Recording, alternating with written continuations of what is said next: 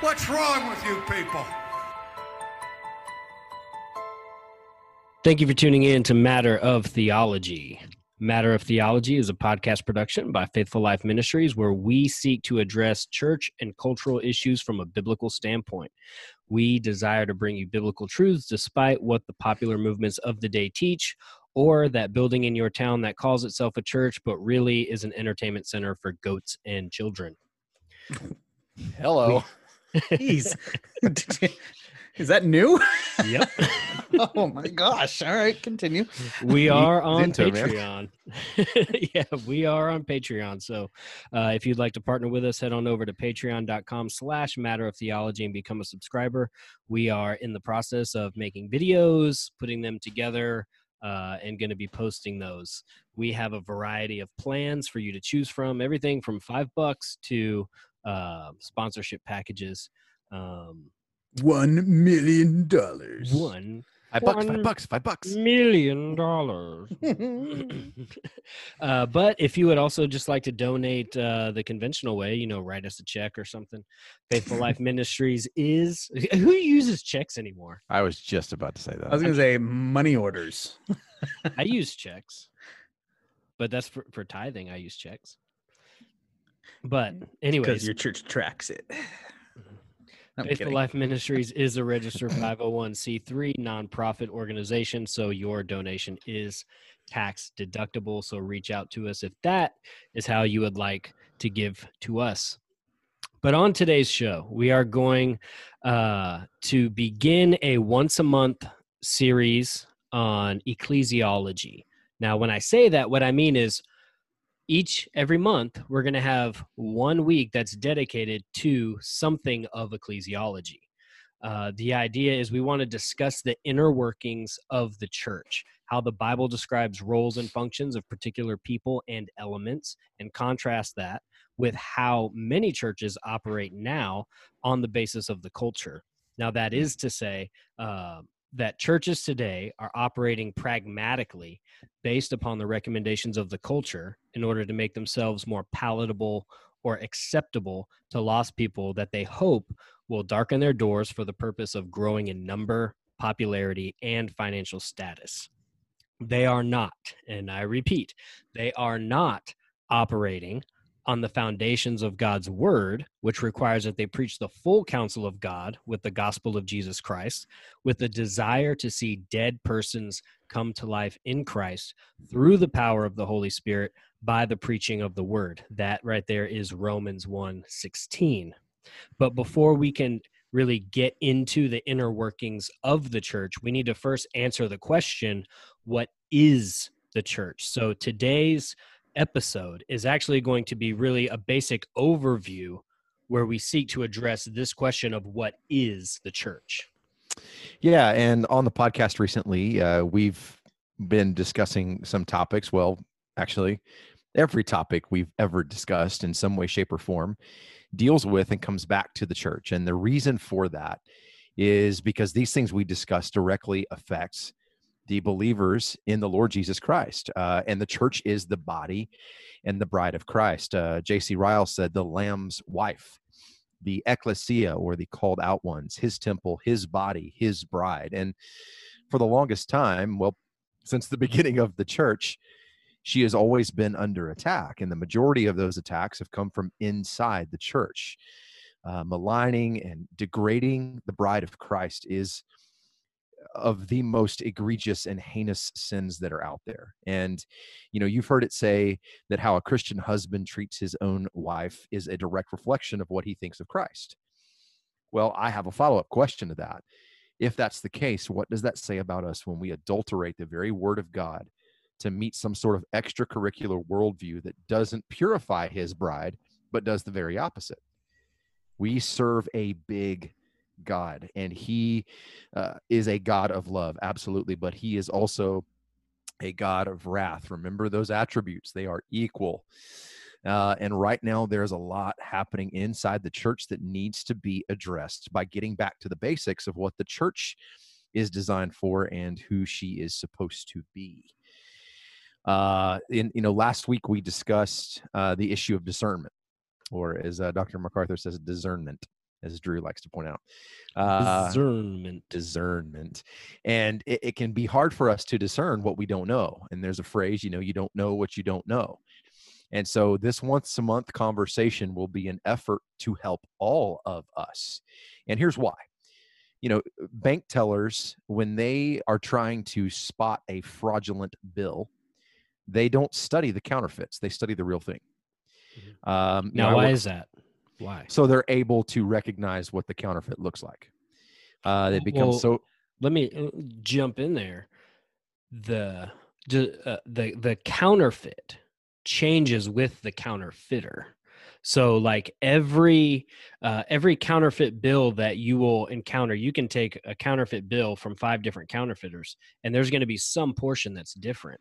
Sure. That, because in order to counterfeit a bill, there's a lot that goes on, and so uh, no one counterfeiter is an expert at all different things. So you, but the you know going into what you're going to say, you've got to study the real thing so that you can spot the counterfeiters, not just the counterfeiters, but in what areas specifically they are counterfeiting because they may have areas where they're actually really solid and they're really good, right? But areas where you can tell they're trying to counterfeit and bring something false. Right. Well, yeah. and you know, I work for a company that's a premier partner of Apple, and as a technician uh, that repairs iPhones and iPads, and that's one of the things that we have to do as well is study. We study and know the ins and the outs of the devices, and Mm. so uh, because there are people that make fake iPhones and try to bring them in and say they're not working, send it off to Apple for a replacement under warranty, and they voila, they get a brand new working iPhone when they never really had one in the first place. So the fakes will be obvious the more you study the original and the real thing. Um, and and that's why we're admonished in the scriptures to study the scriptures. You know, the Prince of Preachers, Charles Haddon Spurgeon, said this: "Visit many good books, but live in the Bible." So the more we study the scriptures, Orthodox Christianity, church history, and yearn for that discernment that we talked about last time, uh, the more we're able to, and the easier it is for us to spot the fakes, the false doctrines, the unbiblical worldviews, uh, et cetera, et cetera. So, uh, Josh, what do you have, man? I was just gonna say we need to be studying the inerrant, infallible United States government greenbacks. That's awesome. The Yeah. legit kashishe. Thank you, Richard Nixon. You should be back on the gold standard, guys. Sorry. Wow. wow, wow, wow. So, Wait, I thought Uh, it was Jimmy Carter that got us off the gold standard. I thought it was Nixon. I thought maybe he started it and Jimmy Carter put the uh put, put the nail in the coffin. I don't know. Maybe I thought it was. All I I know is all. I know is he's not a crook. Not a crook. I am not a crook. that sounds fantastic.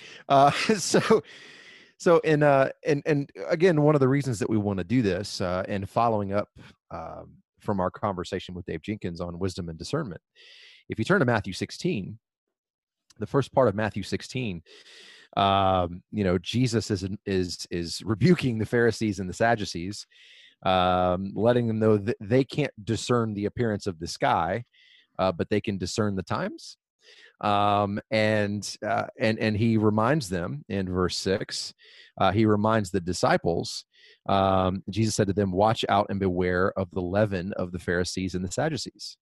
And of course, the disciples didn't really understand what he was saying, uh, and so Jesus rebukes them. Um, and and he just said, "Be again." He says it again in verse eleven: "Beware of the leaven of the Pharisees and the Sadducees, th- those that would come in." and seek to push human tradition or rituals over scripture uh, so so we we have to start with the right foundation and the right hermeneutic when talking about the church um, that is crucial uh, so you continue to read in matthew 16 um, uh, and uh, you see that jesus says to peter in verse 18 and of course this this passage is constantly taken out of context um, but he says in verse 18, I will I also say to you that you are Peter, and upon this rock I will build my church, and the gates of Hades will not overpower it. So we have to start there. Whose church? Well, Christ's church. He builds it. He cares for it. Um, th- this is a tr- and it's a Trinitarian work. Mhm. Um, and and remember, we you know I just mentioned that relationship between the church and the bride and husband. So, in in looking at Ephesians, uh, chapter five, uh, you know, and I think that there'll, there'll be a, a lot of us that are familiar uh, with this passage of scripture. Um, but if I can get there, come on. That was a fun sound. Laundry's done. What was that? Is that what that was? Yes. Was it not? Was it?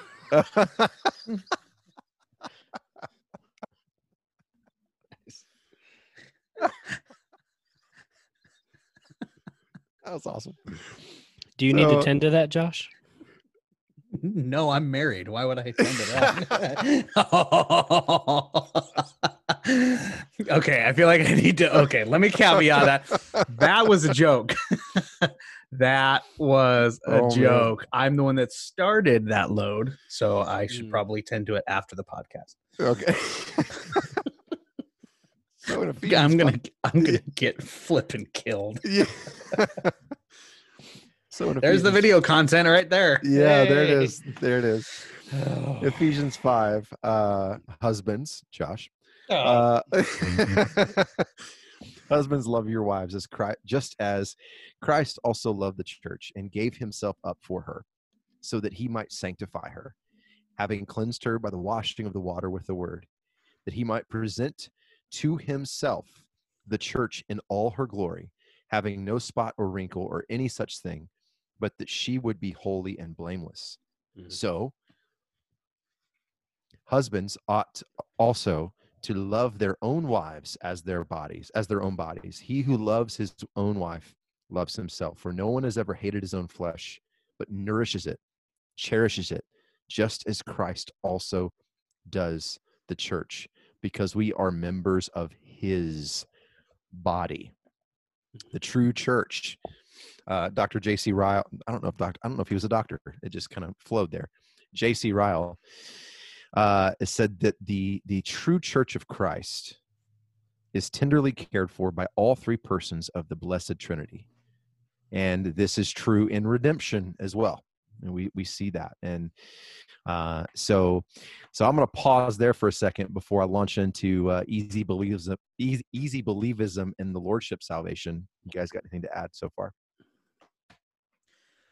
Yeah, no, I think there's it's it's I think we we touched on it and I think we're going to get into it even more, but you know, I think w- the reason we see the church in the in the state that it is in today is because we have one an unbiblical view of church, what the church is. But there's even a deeper reason. The reason we have that is because we have an unbiblical view of scripture Yep. Mhm. because we have an unbiblical view of God, right? So like everything flows from that. Is how, what you believe about. God is the most important thing about you, right? So. So what you believe about God is going to infect and affect the way that you view everything: your marriage, your work, uh, the values, the convictions that you have, and yes, even church, right? So we have an unbiblical view of church in 2020 because we have a drastically unbiblical view of who God is and what his word is, right? So we need to start there when we're talking about how do we start begin to fix the problems of the church, right? How do we start to identify the problems of the church? It has to start with well, what are the people saying about God? What are the people saying about his word, right? And that Mhm. and that's that's what what we're going into now. We're going to be starting to identify the the problems that we have um yeah so it, it's it, Mhm. it it's it starts there it starts Right. there it's not this this problem didn't just pop up out of nowhere right Right. Right. Yeah. So, uh, you know, the first thing that I would like to get into is the understanding that the church is not a building.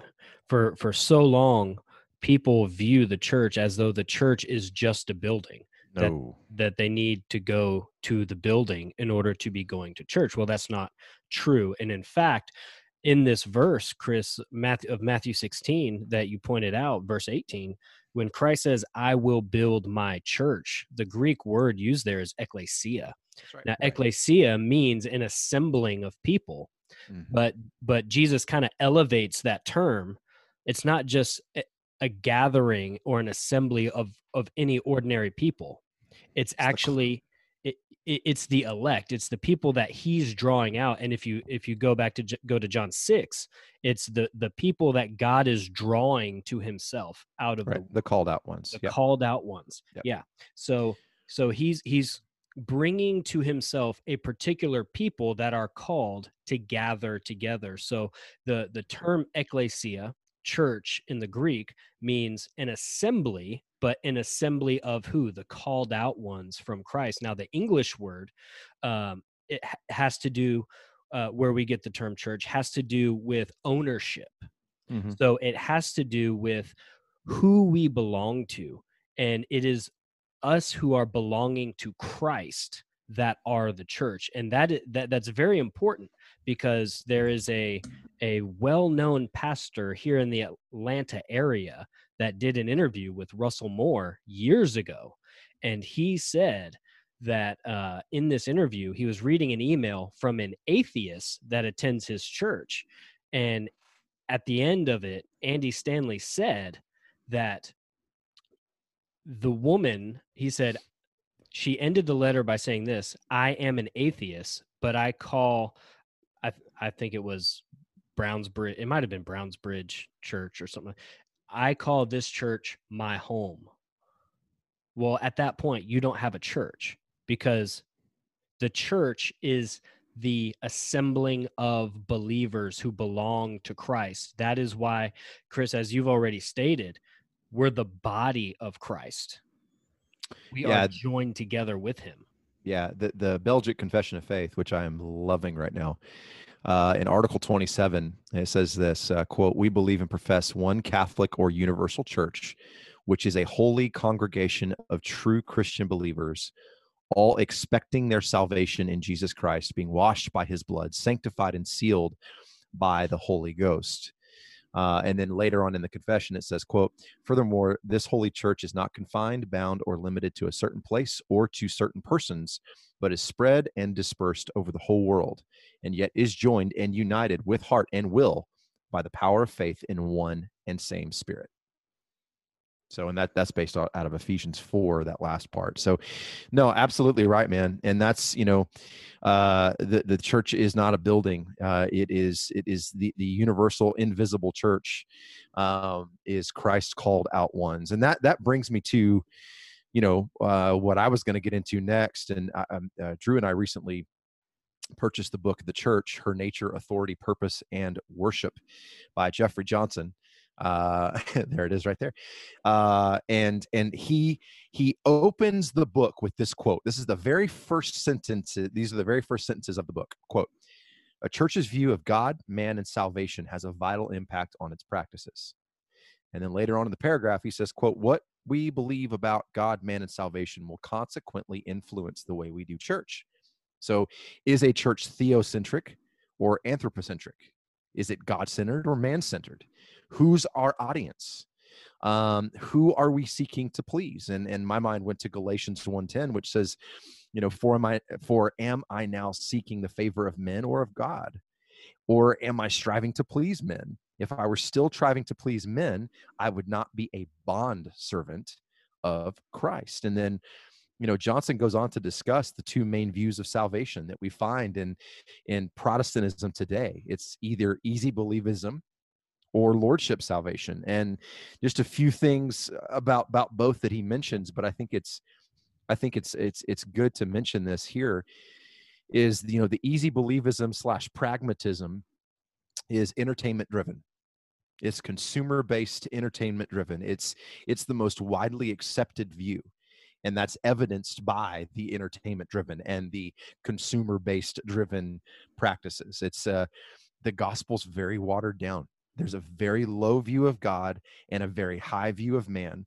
There's there's no repentance taught. It's not necessary for salvation. You can you can make him your savior now and your lord later through sanctification and that's not the way justification and sanctification work. They'll go on to say that that all that is required is accepting jesus into your heart. That simple prayer that that you're you're coaxed and persuaded to pray after you've got some good mood, mood music playing, the lights are low, and you can hide in the darkness.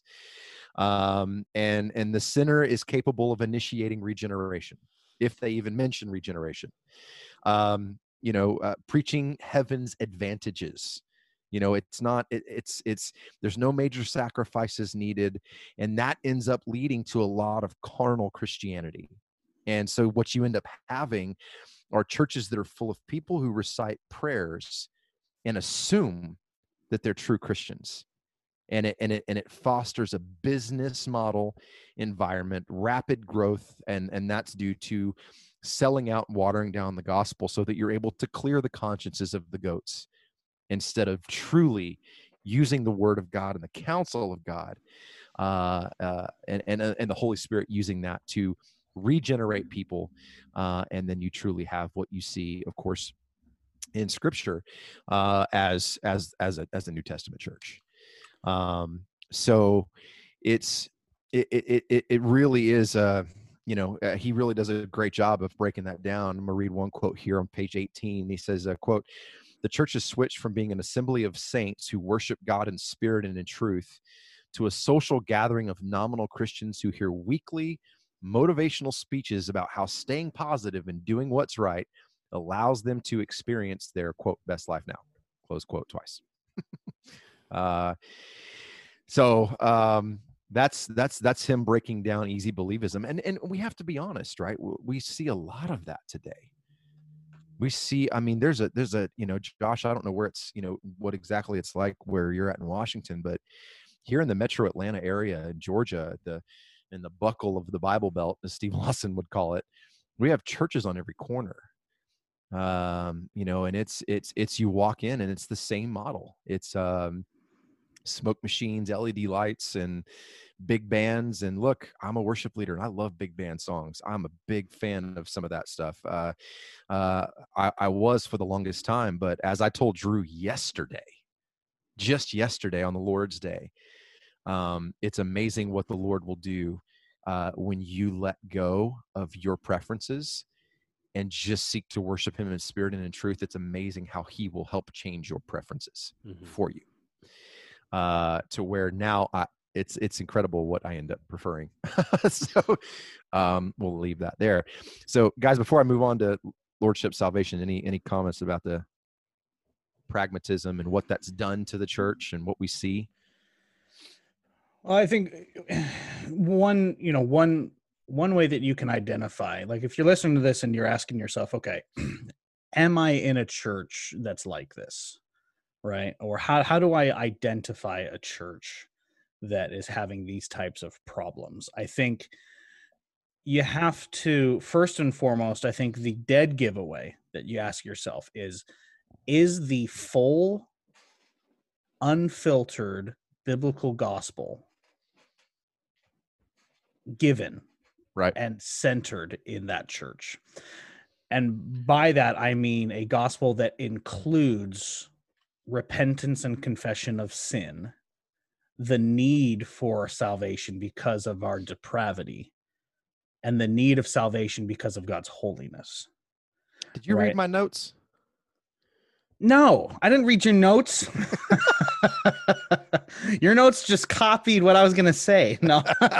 um, you know, that's that's you have to that is first and foremost how you answer that question is is the church that you are in currently unabashedly, unashamedly preaching Christ and Christ crucified. And what that means is preaching Christ and preaching the reason he needed to be crucified because of our sin.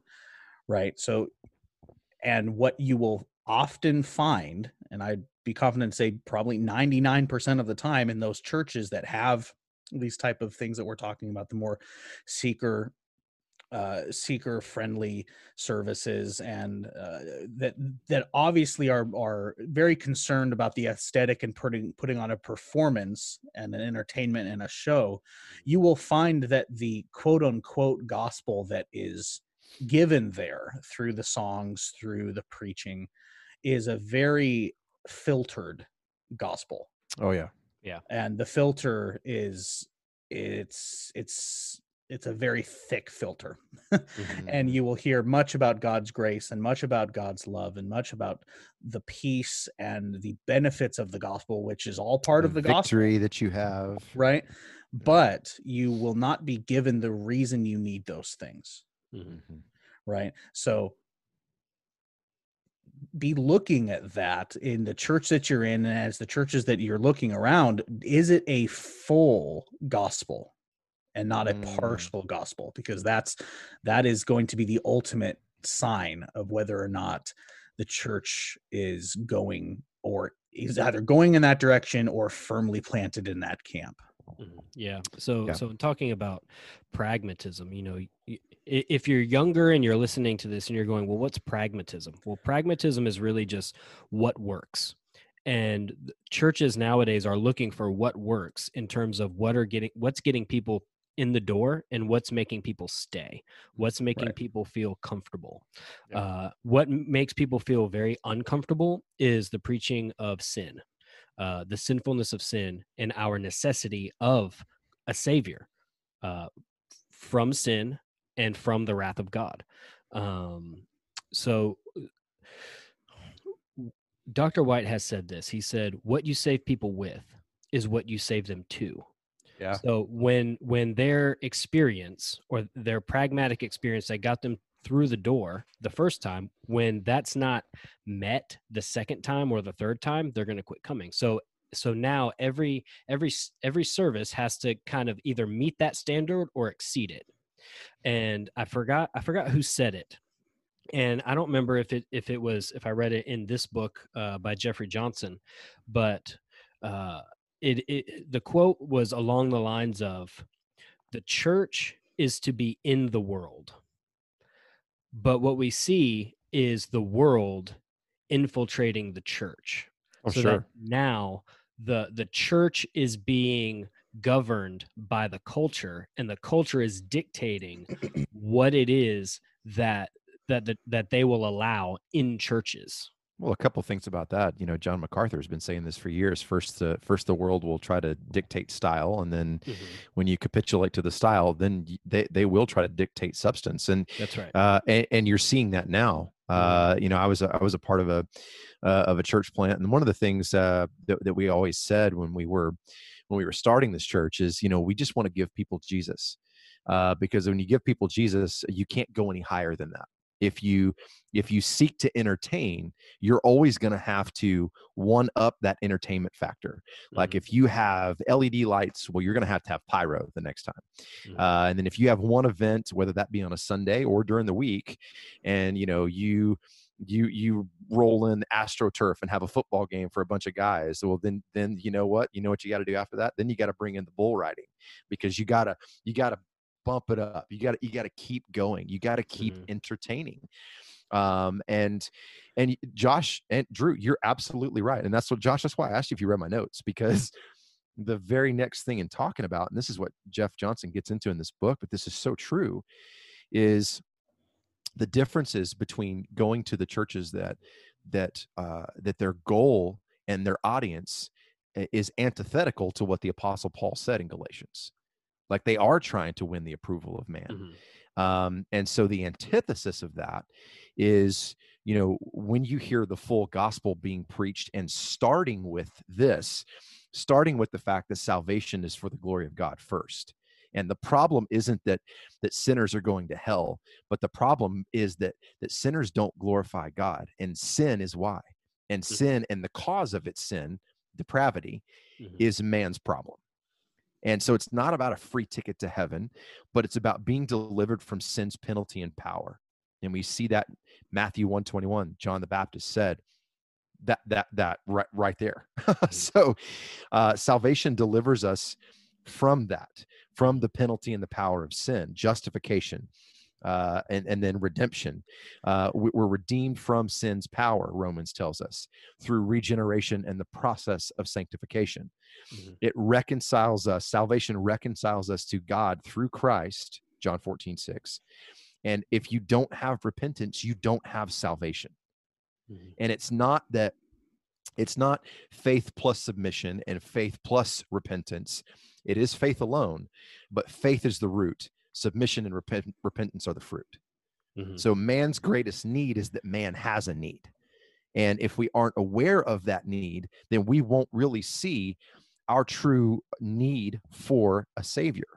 Um, you know, and and right now, just as we're talking, I didn't wasn't necessarily planning on going here. Um, but my mind is reminded of Romans chapter eight, the beginning of Romans eight. So let me flip over there to it. Um, Well, and while Chris is doing that, I think to add some balance, I think to what to what we were saying is that what we aren't look, if your if your church like needs a paint job, we're not saying don't modernize. That's not what we're saying. No, We're- no, like like like if you need if you look look, I mean, I've been in some churches that still have like doilies from the 70s up. Like y'all got to modernize said that doilies. That's okay that's okay to modernize right right what we're talking about when when we're saying that the society infiltrating and dictating the church is what is being preached Yeah. That's what right. is oh yeah, Correct. yeah, yeah, yeah.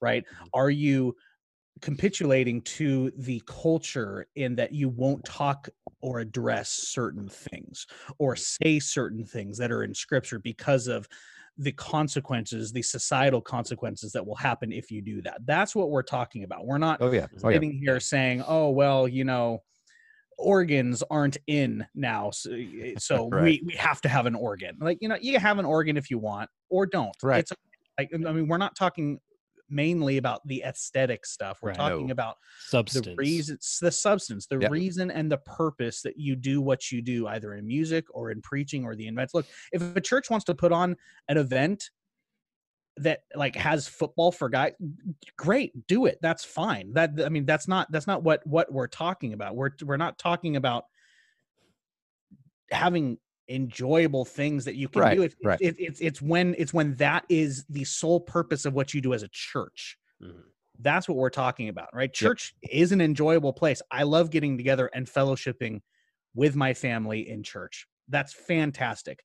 But if that's all it is, and that's all you do because Right. society just wants fun and they don't Right. want truth, that's the that's when the problem hits. Right, right. Right. And the, the the church is supposed to look separate. It's supposed to be distinct from the world. So when the church looks exactly like the world and when the church acts exactly like the world, we have a serious problem. Yeah, and to to Josh's point, absolutely, and that that's you know, and that, that's why we started by saying you know that this this is this is foundational. That that this is the substance. Uh, the sum and substance of the church is for the glory of God uh, and for the edification of the saints. Um, and uh, and and and yeah, that's exactly what we're talking about. I, yeah, I'm not talking about aesthetics. I'm not talking about um, style even. Um, you know, I, I'm saying that if if from the from the pulpit um from the pulpit and and as far as statement of faith and stuff that the church is supposed to adhere to per scripture uh if you're not hearing this um and this is you know you're seeing the opposite the easy believism and the pragmatism well i mean i would go so far as to say that's not a church that's a that's that's a that's a that's a club Mhm. Yeah, it is. yeah, It's yeah, a, it's a club. right. Now, now, and I'm also not saying. Let, let me let me go out here and say this because I'm I'm, I'm sure there are those who would listen to this and and think otherwise. I'm also not saying that God cannot use uh, seeker sensitive churches or churches that would hold to that easy believism or that overly pragmatic substance. If the gospel is preached, faith comes by hearing and hearing by the word of God.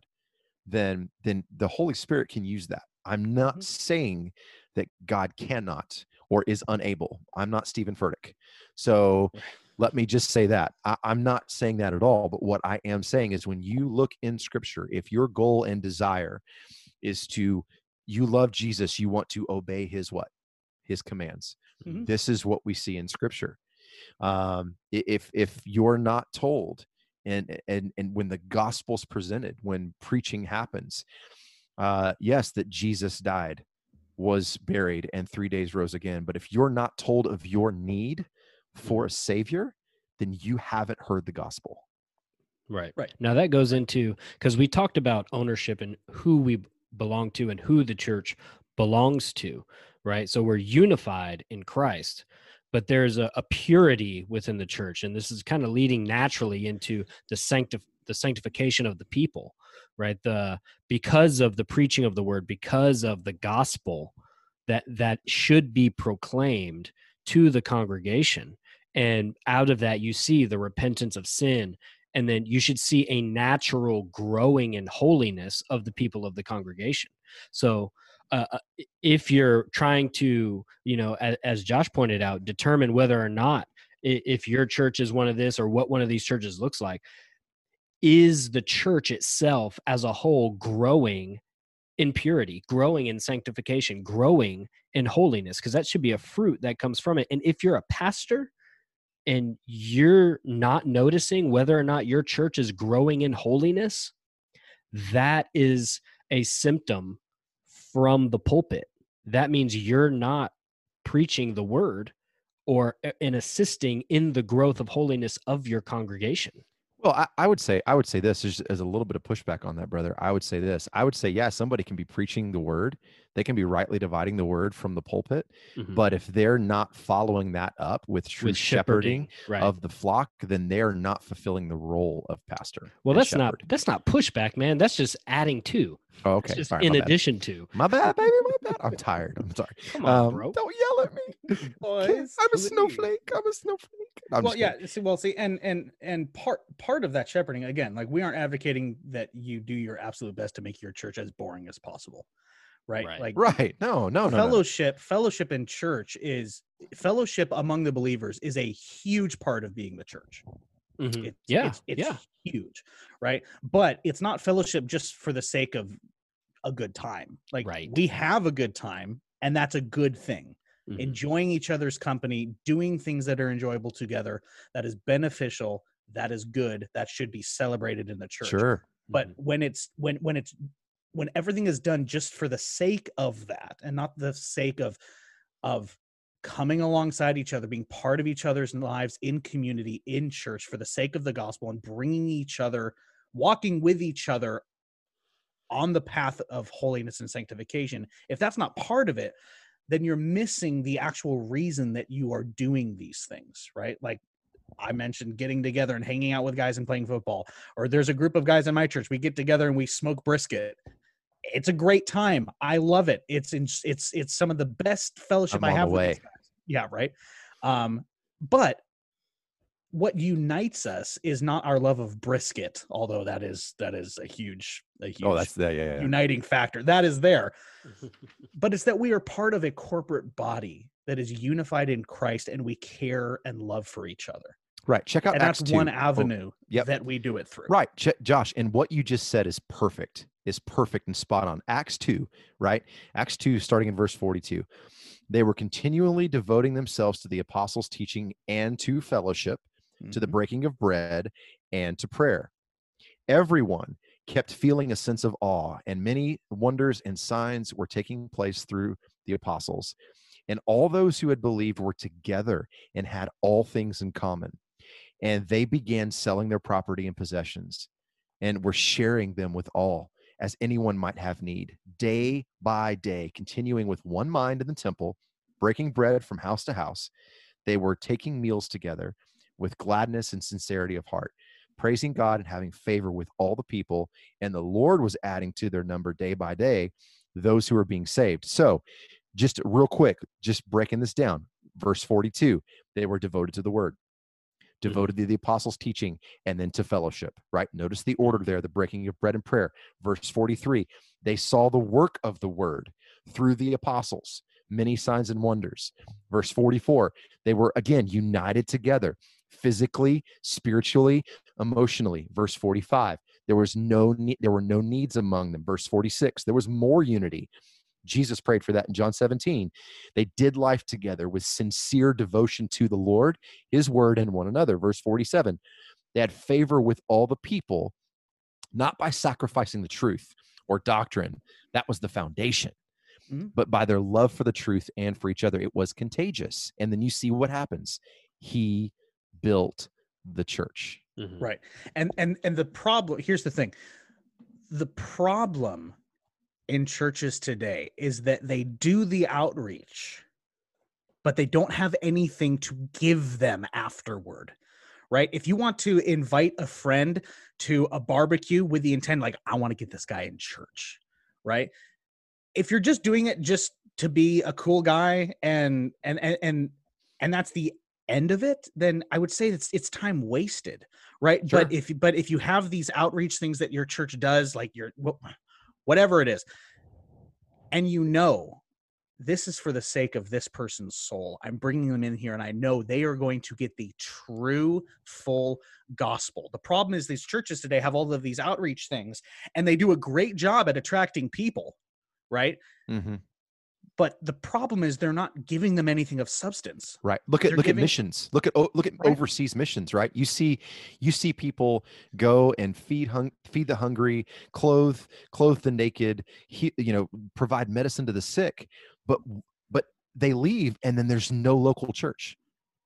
right Th- yeah. There's no gospel. well, there's no gospel look at- follow through. look at what Christ did to take the man um you know take the man uh that that was lowered down through the through the chaff Mark by two, his yeah, friends right Yeah. Yep. he Christ provided for his physical needs he gave him what he wanted but then he also gave him what he needed Mhm. Amen. right? So Christ not only provided for the individual's physical needs and his physical desires, but Christ didn't stop there. He didn't just heal him and be like, "Oh, you're welcome," you know, and then handed him a tract or something like that, right? He healed him, but then he gave him spiritual healing as well. It was Mm. twofold. Christ Yeah. never separated them That's right. right Mhm. it was always one with the other and that's what makes it so effective is that we as christians like it was talking there in acts they were known by the people hmm for their good works for their fellowship Yeah. for the love that they had but it didn't stop there right Well, Yeah. even I mean, even going into John four and the woman at the well, she asked for a physical need, the water that would she thought there was right. real water that would make her not thirsty ever Mhm. again. But that's not what Jesus was talking about. He was feeding her spiritual need for salvation. So even her physical desire to have a need met, she, that wasn't even that wasn't even met. It was the spiritual need because Jesus saw deep down in this is what you really need. You Right. you don't the the the, spiritual water uh, is is a metaphor for salvation. This is Right. what will make you not go thirsty, and then Right. he's fed that. Yeah, and I, I- you know, I think of a modern example. Uh, you know, Drew, what you and I saw at Grace last year. You know, you you look at you look at. I mean, and I- and I understand the context. Okay, so, but you know, you go to and attend a conference at Grace Community Church, and um, we were blown away. We Mhm. were blown away by how people chose to serve.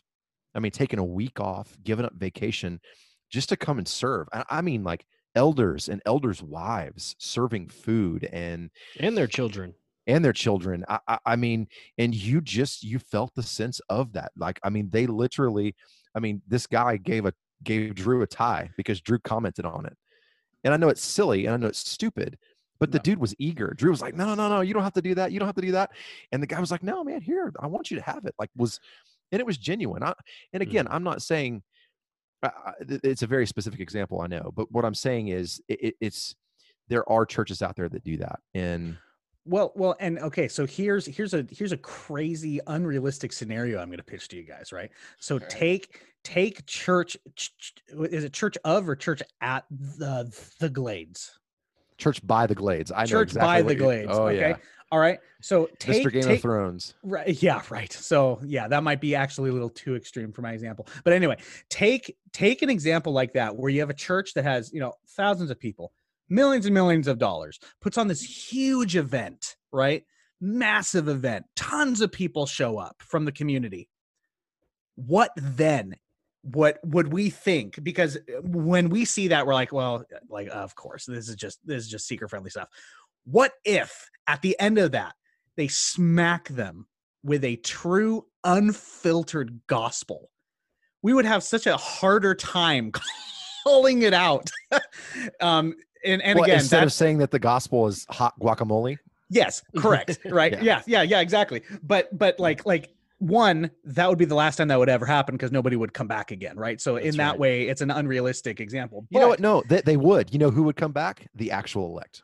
That's The- right. The yeah, rest of the yeah, the actual elect. Because yeah, that's right, that's right. But but like you have such the, and that's what breaks my heart. I think is you have such these these these churches that that do this. They have such a huge opportunity.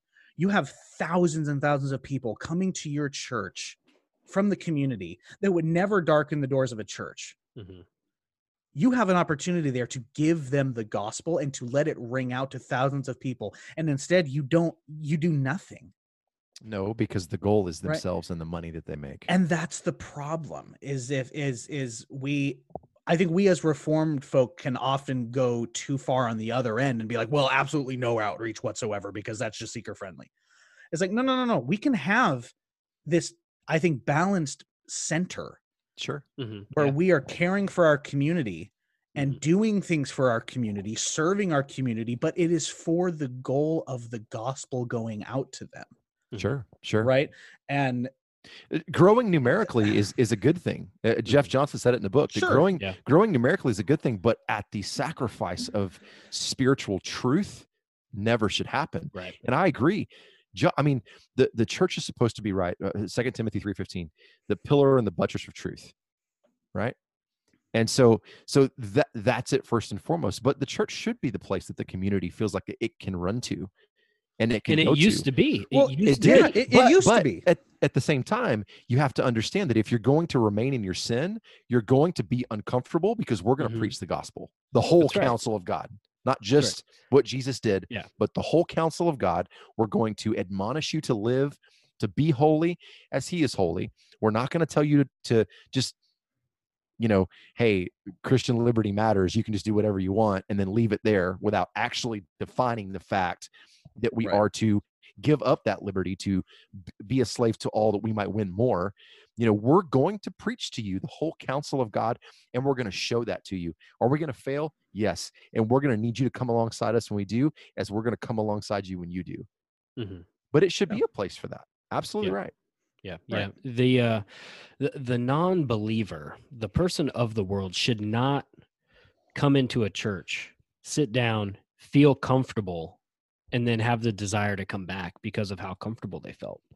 They should be uncomfortable, but they should be uncomfortable for the fact that their sin is being challenged. Yes and that's what's being and, preached yep right and that's that's the difference is i think Mhm. again you know i want i want to be fair and critique both sides when necessary Mhm. is i think w- one ditch the reformed camp can come in is they take that truth like like if you're you know basically they take what you just said Mhm. and they use that as an excuse to be cold and cagey Right. right we in one sense we i want the unbeliever to come into my church and feel welcome Yeah. and feel yes. loved Mhm. and in one sense of the word feel comfortable comfortable in that they are surrounded by people that love them unconditionally because Yes. they are surrounded by people that remember where they were before christ Mhm. the uncomfortableness or the discomfort i guess that's that's the correct word right the Mhm. discomfort Either way, comes from the exhortation of the gospel because Right. the gospel is uncomfortable right Yes. but but but the discomfort should not come from the people it should come from the word of god sure Yeah, right, right, the gospel right. the gospel is is the gospel is offensive enough we don't need to be adding hot sauce to it Right now, th- Right? and th- this goes back to when uh, John MacArthur was on Ben Shapiro, and you know he said, you know, my goal is is to offend as many people as possible. Well, hi what he means is is not to to be a jerk to everyone. well he It's- said what he meant yeah Yeah, it's to give the gospel because the gospel is offensive, but we give the gospel with gentleness and respect. And, Right. and because we know we were once there so so Right. like you're saying the discomfort the uncomfortableness the offense should come when the gospel is preached they, they should be able to be offended by the gospel they shouldn't be offended by how we treat them well well look at how christ treated the the downcast and the sinner hmm look at who christ was harsh with in scripture he was Mhm. harsh with the pharisees with the Mm-hmm. ones that were just trying to lengthen the tassels right he was harsh with the ones that were self-righteous look at the the gentleness that he treats Zacchaeus with, a Mm. hated, cheating, lying tax collector. Mm. He basically just, hey, Zacchaeus, I'm coming over to your house for dinner. Look, look, like, look at how he interacted with the people and the the the sinners that were around him. Mhm. Right? He gave them truth. He made them uncomfortable. He made the Mhm. woman at the well very uncomfortable Yeah. by calling out that you've had seven husbands and the one you're living with right now, he's not even your husband. Mhm. Right? That was uncomfortable. But look at how he did it Right. right and like it doesn't i feel like we often and i know i fall in this too and it's a trap that i always have to pull myself out of is that i often feel like because i know i have the truth it means i can say it however i want that Mhm. speaking truth in love i can say it however i want because the truth is the love that's not true No, no, no. Right. That's not now, true. Now, I will say there is, especially in the actual church, there is a a righteous anger we should have when people who should know better uh, mishandle the truth, or, or uh, we'll say uh, prostitute uh, the gospel or worship. Uh, and, and I'm getting that based off of Knowingly. when w- knowingly, right? When Yes, Jesus yes. when Jesus cleansed the temple, right, and he drove out the tax collectors, right right? Those were people that knew better, but they were trying to profit off of off of uh, sacrifices. Right, right. There there is a difference in how we treat the lost versus Right. the ones that know what they're doing Right. and are exploiting the gospel and exploiting hurting people for financial gain. Right? I'm going to treat those two types of people very differently and we we see Christ treat those two people very differently. Sure. Yeah, I was trying to find a quote uh, in J.C. Ryle's book "Warnings to Churches," but I can't. I can't find it now. But he talks about, Josh, to your point about Zacchaeus, like he he talks about the fact that we have to remember that that the Lord, look at Scripture. The Lord used the worst and the the the Mhm. unwise, and I mean, look at Paul for crying out loud. But the way that the way that J.C. Ryle worded it, and I can't find it now, but he worded it like he takes the most jagged, messed up uh he didn't say janky but i'll say janky rock and then smooths out those edges to fit you in to the building not Mhm. the actual building but the building of the body of christ Right. Mhm. that and and we should never uh as the, as his church uh josh to your point we should always remember what it's like uh what it was like before christ uh and then even those of us who fall and who fail uh and may do so publicly uh we don't need to celebrate um Mhm. when when someone's caught in sin that's despicable Yep. we need to as as as first corinthians 13 uh shows us we need to come alongside and pray for and edify and lift up that person uh yeah i wish i could find that quote but it was it was really good but that's basically what he says uh that, that reminded me of that and so that was good Mhm. Yeah, yeah, and I think I think so in so many churches today we so many churches in today are on one side of the ditch or the other. oh yeah And we want to be right in the middle. We want to be speaking truth, but we also don't want to be cold. Right? And Yeah. and angry. We don't want to be angry Calvinists. right That's right. that's that is the Because greatest oxymoron in the world. Yeah, because that's no Calvinist at all. That's right. No, it's not. No, no, No. If you're an angry, bitter, prideful Calvinist, it just shows me that you don't actually believe in the doctrines of what?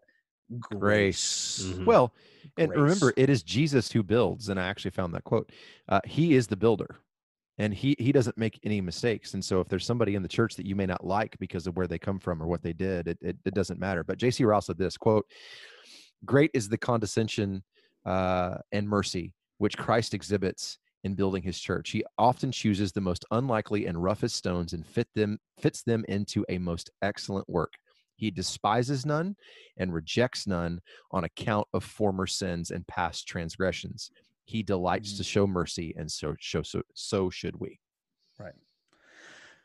So how would we I guess as as churchmen, as brothers, how would we encourage I think people who might be listening to this and are either in a church right now that they feel like is perpetrating this kind of stuff or perhaps their eyes are just starting to be opened to the fact that they like wow like i am this is my mentality. I feel like i need to be winning people to christ with something other than the gospel. What's our what's our encouragement to them? Uh, I, I would say first and foremost, um, uh, what kind of leadership do you have in the church uh, that you're in? Do you have is it elder led? Uh, I hope it is. I hope it's a plurality of elders. Um, my suggestion and advice would be to sit down with them. Uh, to to if you're going to raise concerns, uh, first and foremost, uh, you you follow what Scripture teaches. Uh, you do so privately um, inside. Don't don't create dissension. Don't get on social media um, necessarily blow them up yet. I would say, well, I would say never blow them up, but never bring attention to that yet. Um, have that conversation with them. Depending on how that conversation goes, if they're willing to listen and you're using scripture and showing them that, you know, I, I've been at this church for blank number of months or X number of years, and I've never heard you preach on uh, sin and depravity and, and our need of a savior. Um, and and depending on how that's received, if it's received well and and uh, you know the conversation is good, um, and the gospel is being proclaimed, it doesn't necessarily mean necessarily mean that you need to leave. Mm-hmm. Uh, if they now if they don't receive that well and say you know start calling you a fundamentalist or uh, legalist or a MacArthurite or whatever, um, then uh, then you know maybe you need to sincerely pray about uh, uh, you know uh, moving elsewhere and getting plugged into a church that uh, that does preach the gospel and uh, holds to the and I think this is important holds to the regulative principle of worship. Mm-hmm. So that would be where I would start. Mm-hmm. Um, and of course, that's very vague and very broad, but yeah, I mean, I think that's a good starting place. Uh, you, you, know, first look at the type of leadership that you have in the church, uh, and a plurality of elders is, I believe, is necessary uh, and biblical for for the governance of the church. Uh, secondly, lo- uh, right after that, I would ask, are they preaching the gospel? Um, because you, you know, as long as they are preaching the gospel, um, people people's lives are going to be changed right are they in the text and are they preaching the gospel uh there's so many churches that man i can think just in the vicinity of of mine and chris's church where they don't even open a bible and they call themselves a church and they call themselves biblical. Well they're not. If you don't even open the bible you don't know what biblical is. Uh, but they've got people coming in that believe themselves to be saved uh, and then they leave you know out right out those doors and go back to living as they did before they even came back uh, and there's no heart change. Um, so i would say are they preaching the gospel? Um, are, is there an actual text that they're talking about right? Are they are they are they talking about the text more than they're talking about their books? Uh, th- that's that's something else that's important as well. Um, teach the text don't teach your book. Uh, no one cares about your book. Um, i mean that's where th- th- that's the second place i would go but it is very important I, I think as chris pointed out pull them aside talk to them privately uh, you never want to uh, resort to uh, talking to other people about such and such in a in a bad manner right?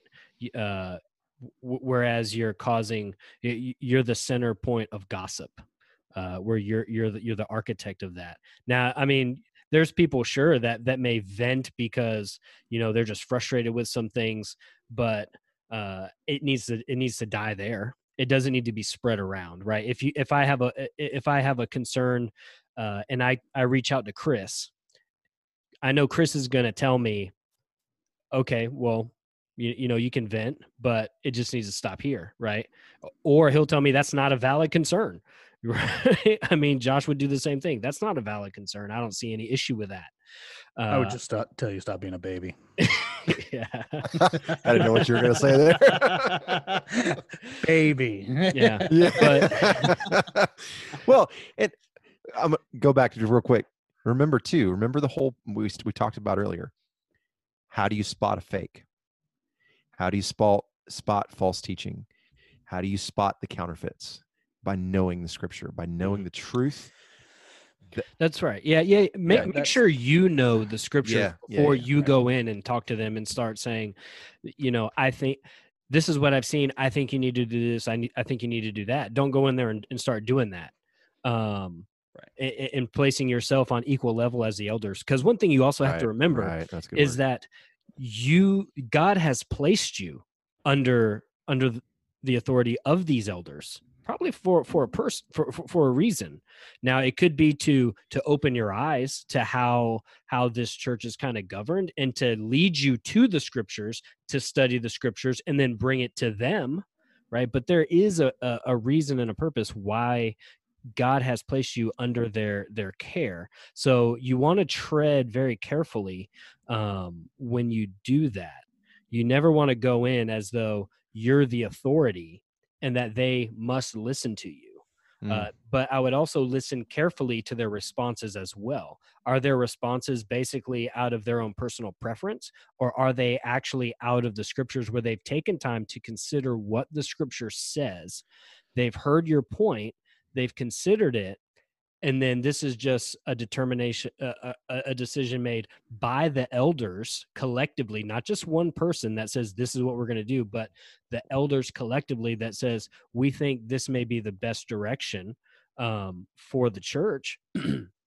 Um, and depending on how that goes you could say okay well uh, you know as long as the the gospel is preached here the bible's taught here you know i've learned a lot you know about church history i've learned a lot you know just about the bible in general being here you know this could be a place where you stay or it you might say i'm not too satisfied with that answer i think that, that that's not entirely biblical or whatnot um, and i think i'm going to start looking for somewhere else but even then there's still a, a, a proper way of how to even leave a church um, uh, when you've made that decision because leaving a church is just as important as as how you address certain situations in the church.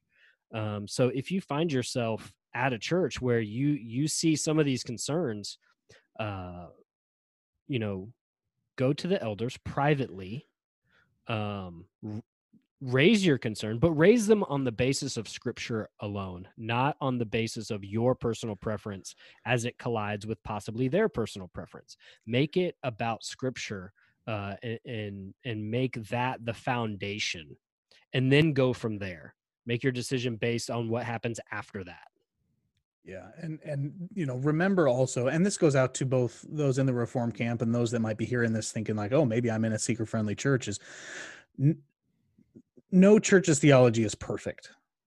You're never going to find a church or a group of believers that have perfect theology. You're never going to have perfect theology, right? Nope. We're going to have perfect theology once we enter into heaven. So remember that. So because of that, you have to go back to okay, what is the essential? What are the main and plain things that have to That's be right.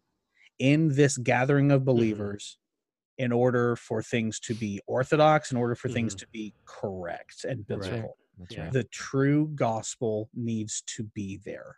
It needs to be unfiltered, it needs to be correct, and it needs to be full. It can't be a partial gospel. Mhm. What are they saying about the person of Christ? Is it the Christ of Scripture and not the Christ of their own making? Mhm. Right? What are they saying about repentance of sin and the necessity of repentance for sin and the holiness of God and the need for grace because of our sin? If those are in place, there is a lot that I think we as Christians should be okay with dealing with in Mhm. terms of our preferences. right yeah the Right. b- because the the music doesn't fit your personal preference that's no reason to leave a church as long as the gospel and the bible are being taught accurately Right. i mean right, yeah. unless they're playing her, you know music from heretical ministries that's another thing but uh i mean because they use I'm trying to be good, Drew. Stop it. I'm, I'm just I, I- i'm saying because they use a band and they don't use a choir that's no as long as as as the truth is being proclaimed uh, faithfully, and you know that you have a, a faithful group of elders that Yeah. that can spot those false ministries and don't allow that, you know, that your personal preference in music taste Right. is Well- not a valid reason to leave. and I'm going to say something here that's that's intentionally meant to to trigger Chris. But but say say you are say you are in a church service and they sing a Bethel song. That is not cause for right out of the gate to leave. Have a conversation with your elders first Yes, You- I agree. do due diligence, follow scripture in all humility and all grace. Have a conversation. Do it in grace and in love. Don't just throw your hands up and be like, honey, we're leaving. Put the kids in the car. Make sure to grab our offering out of the plate on the way out. Right? don't, don't be a jerk about it because here's oh. the thing you need to realize that sanctification is a process right? Sanctification is a process. It doesn't mean that once once we become christians we're not we don't have perfect theology right? There might be some people in church that aren't aware that maybe aren't on social media a whole lot that maybe haven't seen all the documentaries that maybe don't know what's going on. And from just a quick glance of the lyrics they're like okay i don't see anything and they don't they don't know about stuff. So so don't just automatically assume the worst about your church leaders. Have some grace have some mm-hmm. humility and go and talk to them and then hear the responses right Mhm. see how it's dealt with see what's said and then you can begin to make your decision but have have grace and let your talk be seasoned with grace and humility That's Right, right. That's that's right. No, no. Hey, I, I, I'm not. Tr- I'm not triggered, and the reason I'm not triggered is because I, man, I have. Uh, let's see. There's been. I want to say there's one. There's one Bethel song I've ever played, and I've played it a bunch. No longer slaves. Uh, I, I I played that song a bunch for a long time, uh, and so, and it wasn't again to Josh's point. He's absolutely right. Sanctification is a process um a- and and just because uh that you know the the person leading worship and or the pastor and elders uh, even if they decide after knowing everything that there is to know out there about bethel uh if they say hey it's our it's our personal conviction that we can separate the two um you know I would, for me personally, I wouldn't be okay with that, but I'm also not going to make a big stink on social media and blow them up publicly. But I would choose to quietly step away, as Uh, I well, and person I personally see that as a lack of discernment on their part. Now, now uh, I'll say that th- this too, it's in love. It absolutely is in love, and it's being respectful. Uh, and you're not going to do it in a way where you're walking out the door shouting heresy and heretics as you're leaving. Um, so, uh, so yeah, no, I, Josh, I agree with you, man. Nice. Non Well, triggered. Well, I wanted to read this uh, this conclusion that Jeffrey Johnson makes um, in his book on the in the first chapter on the marks of a church because I think it it sums up nicely as to what the church is. Uh, he says this: the church is the communion of the saints, consisting of Christ's unified and sanctified people who have committed themselves to upholding the truth through assembling together with their ordained leaders as they give themselves to worshiping God by preaching the word, observing the ordinances, and exercising discipline. Uh, I think that is a very good uh, summary um, of really what, what we've also been talking here, uh, a summary of the church, but it, I mean, of what we've really been talking about here. Uh, you know we've talked about who we belong to. We belong to christ. We've talked about the necessity of growing in holiness. We've talked about the foundation that that need that the church is founded on which is christ and uh, his word. Uh, the the church should be governed by his word. Everything should flow from god's word. Um, but we've also talked about you know how we are to approach one another uh, how we are to approach leadership because those things are important. Now, the goal with these these episodes on ecclesiology is to now go deeper, start start talking about you know the individual roles and functions within the church. uh, as far as pastors what are their what's their role you know small groups are there they can be very very helpful if they're done the right way um, but some some some churches you know place that above the actual shepherding of the pastor to to to basically make it where he doesn't have to do that that's the job of of the small group. Um s- you know we want to dive into things like that. Um so we really want to now get into the actual inner workings of the church. Um so but i think this was a very good overview of what the church is uh you guys got something to say Yeah, I just got a a Facebook ad from Hillsong says time is running out. Grab this month's exclusive Hillsong team box, including two Hillsong Peacemaker T-shirts, an embroidered peace patch, and an enamel peace pin to put on your jacket. I take back everything I just said. Throw your hands up, get the put the kids in the car, and grab the money on the way out. the only thing this is missing is a peace pipe. I don't even know. I don't even know what this. Just I. I have no words. We- We should just. We should end this. Oh man. What in the world, Hillsong? josh is about is to it? go off What is now it? What is a triggered? pe- what Who's a triggered peace- now? What is an embroidered peace patch? What in the world is it? you know that? what For, from now on josh is not allowed to look at facebook while we're recording Yeah.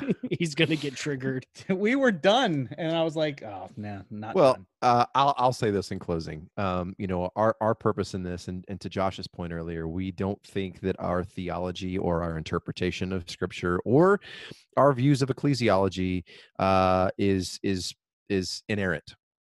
Um, we are seeking to just once a month uh, have a conversation uh, about what the church should look like from a deeper level and again one of the reasons that we're doing that look at what's gone on in the sbc right now uh, and the the the drift from the sufficiency of scripture um and uh and then also to i mean j- just for reasons like that but then also i mean for us for like i said earlier for all of us uh this com- once a month conversation is for all of us and so that we're all able to be reminded of who we are supposed to be as a part of the church. So. Right on. All right let's get out of here. Now I want matter of theology discernment patches. Can we, can we do that? i like it i want a pen I like mot pens. discernment They have an enamel we- can peace we- pin. can we contact pilot or TWSBI uh, or Pelikan and have them print matter of theology on a That's right. Insta ink. let's do it And our matter of theology pens that work like three times. all right we're leaving Out of here. bye